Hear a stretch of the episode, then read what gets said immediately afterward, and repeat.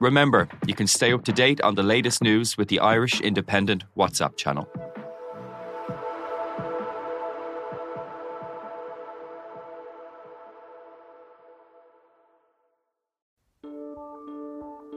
Seachtain an Indo ascéige. Táim i món iireachta i dhéanamh techt ar a chorp, agus súlagam amachchan seo gur féidir é a chur in uig ceart lena bhaintir féin. Scialtaí fis tuairrmaí. Tá sé dochreite nach bhéach ara i ggur na meáin an cheist sin eáil. Bhí an tála a gnám go raibh áthcáin reachtam. Íach sé tárin gribhann áthcá san i listúthe agus go mina frecht gá a cligsar ducha sin éair. Ná ní bhín ann dardarach se sin, bhín marmh. Seachtain. Find us on all the usual podcast platforms.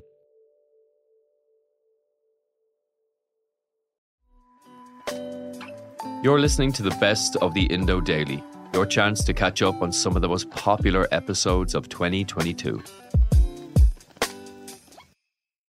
Before we start, a word of warning. This podcast contains graphic accounts of murder. This is the story of a very average Irishman. He was tall, lean, fit, go ahead sort of a guy, and certainly would have been seen from an outside point of view as a good catch. Path paved out for him in Ireland's elite swimming circle, Frank McCann appeared to have it all. Esther thought she had found the perfect man, the perfect father to the children that she wanted, and she thought he was mad about her, and so did we.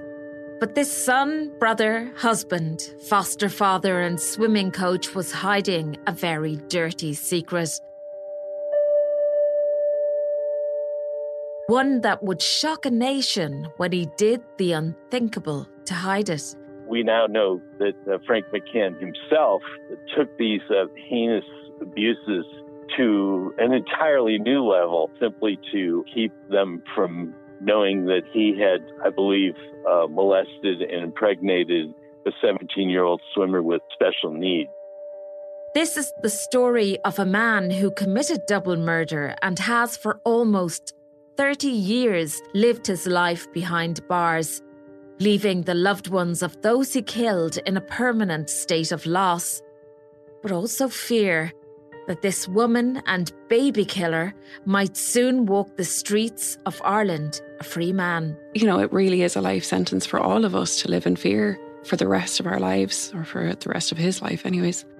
This is the story of Frank McCann.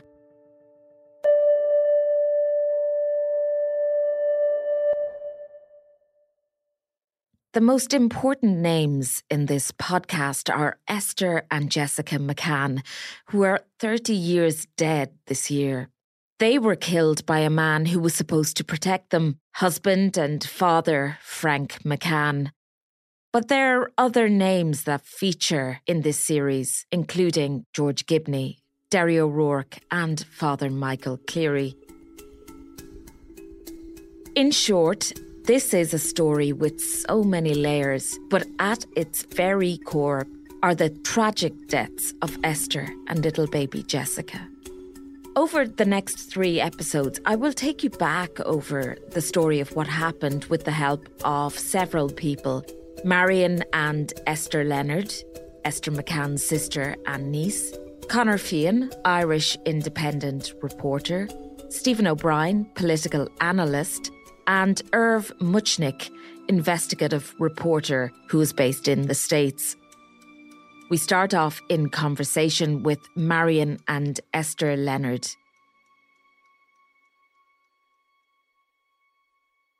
Marian, can I ask you first of all about your your family um, and where Esther came in the order? Well, we were born and reared in Tramore. Our big sister was 10 years older than us, Phyllis. She's a nun. Then came Pat, my brother, three years older than me. And then mom wanted a brother for Pat. So then I came along. and then two years later, Esther came along. So, needless to say, Esther was always in my life. Pat never got a brother. We lived a very happy life in Tramore, very safe life. Myself and herself were like harem scarums around the town, where one of us was, the other was. Esther had a very angelic look from an early age. Big brown eyes, smiley face, butter wouldn't melt. I had freckles, red hair, I looked like a brat. So I was blamed for everything, even though I may not have been my doing. But uh, we were together always. Yeah. Where one of us went, the other was. And my friends were her friends growing up and always, and vice versa. And so, Esther, did she move to, to Dublin um, for studies or when, when did that happen? I had moved to Dublin um, to the civil service, and um, Esther came up to go to UCD. So she moved in with me and Billy, my husband, and stayed with us while she went through uni and intermittently over the years would have lived with us. When mum, my father had died, and when my mother moved to Dublin, she bought a house for herself and Esther. Can I ask you when Frank McCann came into Esther's life and that meant, uh, in turn, your life? Esther was living with and dating a very nice chap called Paul. And Paul didn't have a close family life, even though we included him in ours, every bit of it. But he wanted to go to Australia and start again. There was a lot of talk about Esther going to, and in the long run, she just said to me, I can't. She said, I can't just leave you and the boys mm. and Esther. So yeah. little less. So, and mom. So she didn't go. But she was heartbroken. They'd been together for five years, they'd lived together. Esther saw her life with him. So she stayed and she saw him off. And we had a lot of tears and a lot of regrets. And then very quietly, um, Frank McCann, who was a mutual friend with one of Esther's friends, was on the scene, but quietly at first. They went to the cinema. He went to Do's in the Shelbourne with her as her escort. Very presentable, seemed quiet, very conservative by comparison to how inclusive we would have been or how demonstrative we would have been. So very reserved. Non drinker, non smoker, and Esther loved her pint of Guinness from the, her student days. Very short time they were dating, and um, Esther said he was just great fun, great fun out and sober, but great fun, great jokes, great laugh. And she fell for him very quickly, and he was introduced to all the family. Conor Feehan Irish independent journalist, has been following Frank's prison journey, even tracking him as he walks the streets of Dublin now while currently on work experience.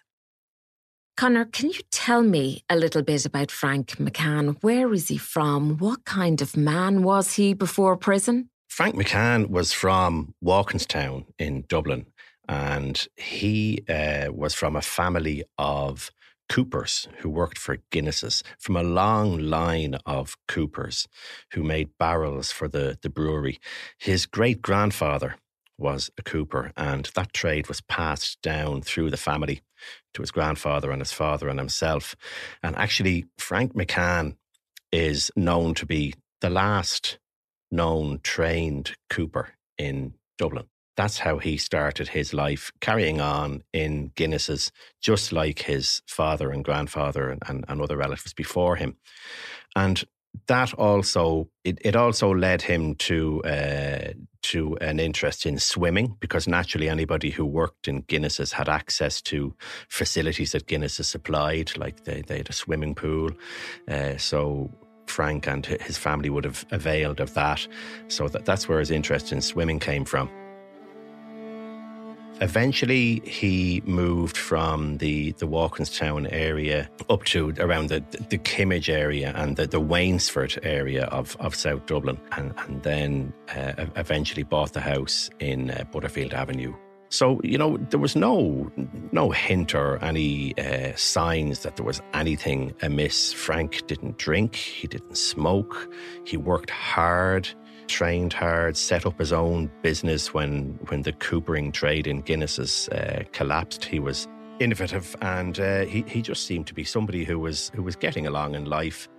He was very high up in the in the swimming circles. Uh, he was a man with a name. He was a man with, um, I suppose, social standing is what people would say at the time. You know, he was um, he was somebody who who was going places. He had his own business at that stage fitting out pubs and making furniture. So, you know, he was a man who who could make good of himself in bad situations. He was he was tall, lean, fit, go ahead sort of a guy, and certainly, I suppose, would would have been seen uh, from from an outside point of view as a good catch.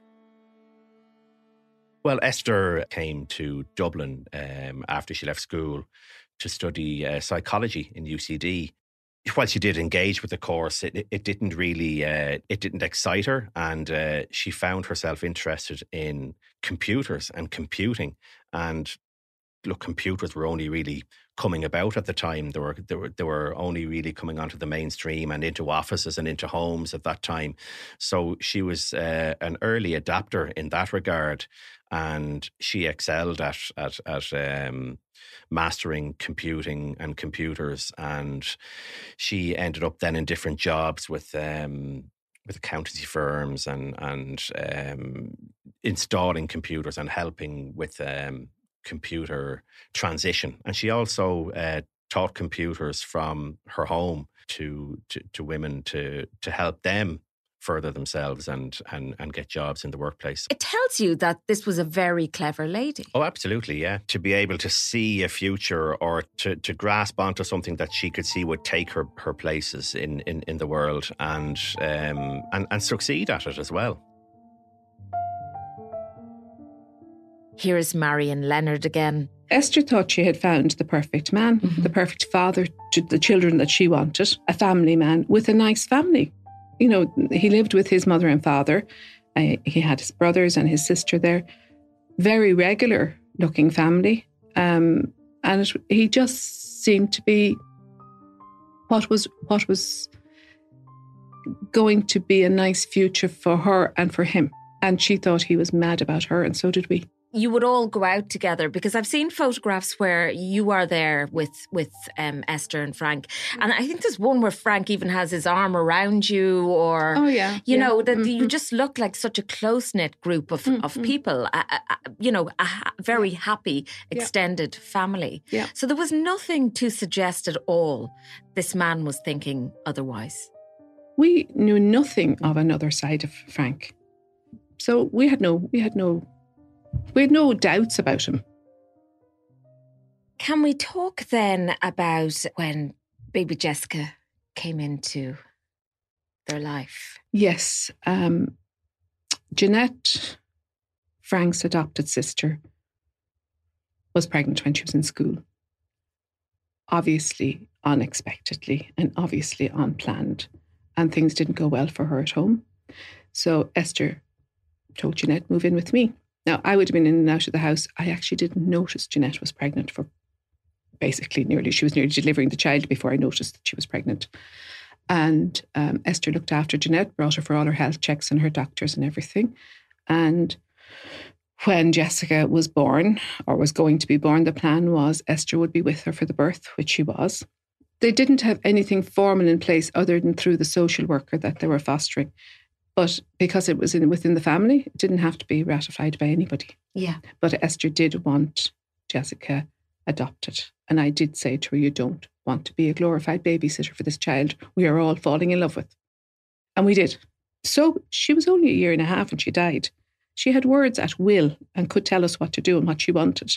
And, you know, took everything in, walked around the house with such a positive air about her. She was a very confident little girl. Was gorgeous.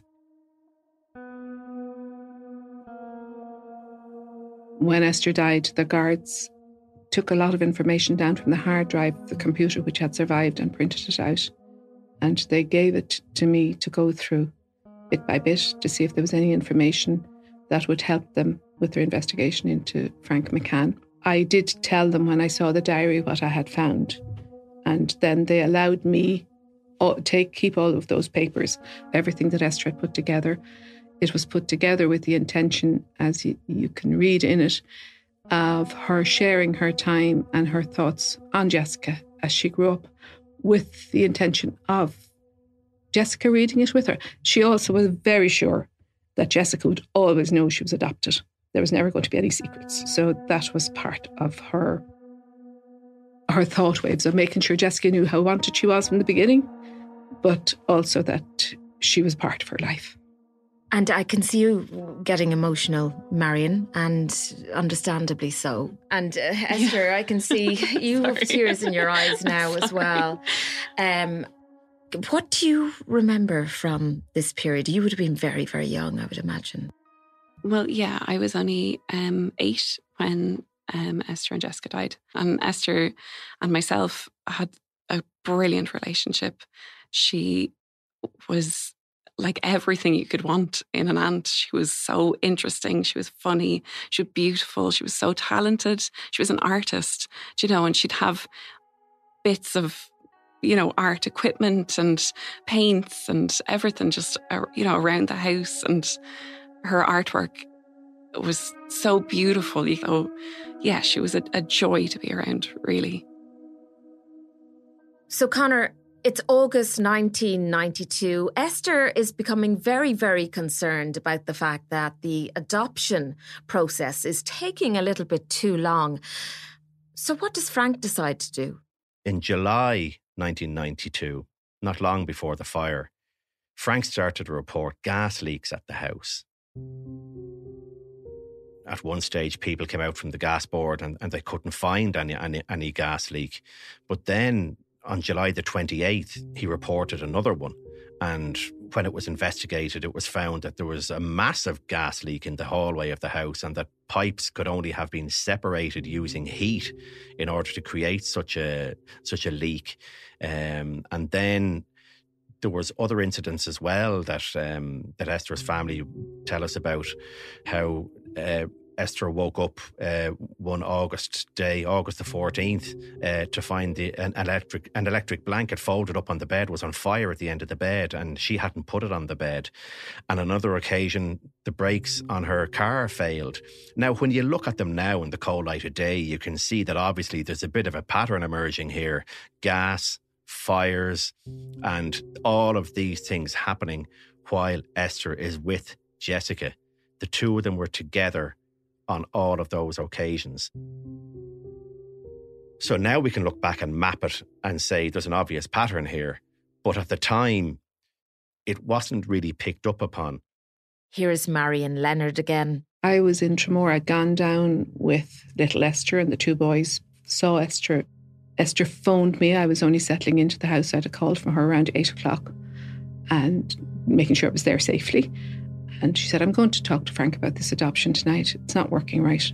There's something going on. I've made an appointment for Monday. And she said, But I'm going to have it out with him tonight. And all I said to her, and my father in law heard me saying it because he said it back to me. Um, I said, Look, I said, Will you just wait till I come back? Leave it till I come back. Because if you get upset, I'm not there. And that was the last I heard from her. We got to bed that night. And at about five o'clock in the morning, Billy's mum, my husband's mum, was on the landing. I could hear her crying. And then she came in to me and she said, You have to talk to Billy on the phone. And I went in and sat on their bed. And Billy told me what had happened. Esther, aged 30, and 18 month old Jessica died when fire swept through their home at Butterfield Avenue, Rathfarnham. Mrs. McCann's body was found lying outside her bedroom. Firemen found Jessica still in her cot. They both died from inhaling carbon monoxide fumes. Esther, this one, of course, woke up as soon as I moved because we were in the same bed. So I told her when we were sitting downstairs. My cousins all ward spreads in Tramore. So one of my cousins was a detective. He turned up, and some other other cousins came along, and I sat in the sitting room in Tramore and told Esther what had happened, with her sitting on my knee, and we sat around for a while and just talked to people. And I just said, you know, I have to go and tell the boys. So Esther, little Esther came up with me. And I told James and Brian. And uh, we all just cuddled into the bed. That basically was it. It's there's then then I suppose you get on with doing things. I actually have a block in my memory for a few hours there that I don't, even though people told me, my cousin told me that I told him that it was Frank. Um, and I had put two and two together in my head very quickly. Um, But I stayed around in Tramore till everything was settled. And then my cousin drove my car back with the kids. And kind of an investigation started from there. Stephen O'Brien, political analyst, was an Irish independent reporter from that period. Frank McCann played the part of the absolute distraught father. He, at the time of the fire, he was in Blessington, County Wicklow, I'm guessing possibly 15, certainly 15, if not 20 miles away from Rathfarnham, where the, the family lived. And he was in uh, Blessington County, Wicklow, where he ran a pub called the Cooperage. And he arrived back uh, with the house in full blaze and the fire brigade in attendance. And he uh, collapsed in grief at the scene and, and, and played the role of the distraught father. For a while, Frank had everyone fooled it transpired, he had uh, deliberately set the fire and sped off at high speed to get to uh, Blessington to try and create an alibi for himself. This was not the first, but the fourth attempt, at least the fourth attempt, that the authorities discovered and the investigating officers discovered that he had made on the lives of his wife and uh, their 18 month old, hoped to be adopted daughter. And my thanks to all who contributed to this episode. And part two continues tomorrow. Esther is going to be told about the fact that Frank has had this baby with a 17 year old swimming student. And Frank knows that his standing in society, his standing in the community, everything he had worked for in the swimming association is all going to come tumbling down around him. For whatever reason, Frank decided that the only way out of this was to make sure that Esther never found out. It seems drastic, it seems incredible that somebody would go to the lengths that Frank McCann did in order to try and hide a secret. I'm Siobhan Maguire, and today's episode was produced and researched by myself and Tabitha Monaghan, with assistance from Conor Feehan. Recorded by Gavin Hennessy, with sound by John Smith. Archive clips from RTE and independent.ie. If you like the Indo Daily, don't forget to like, follow, or leave us a review.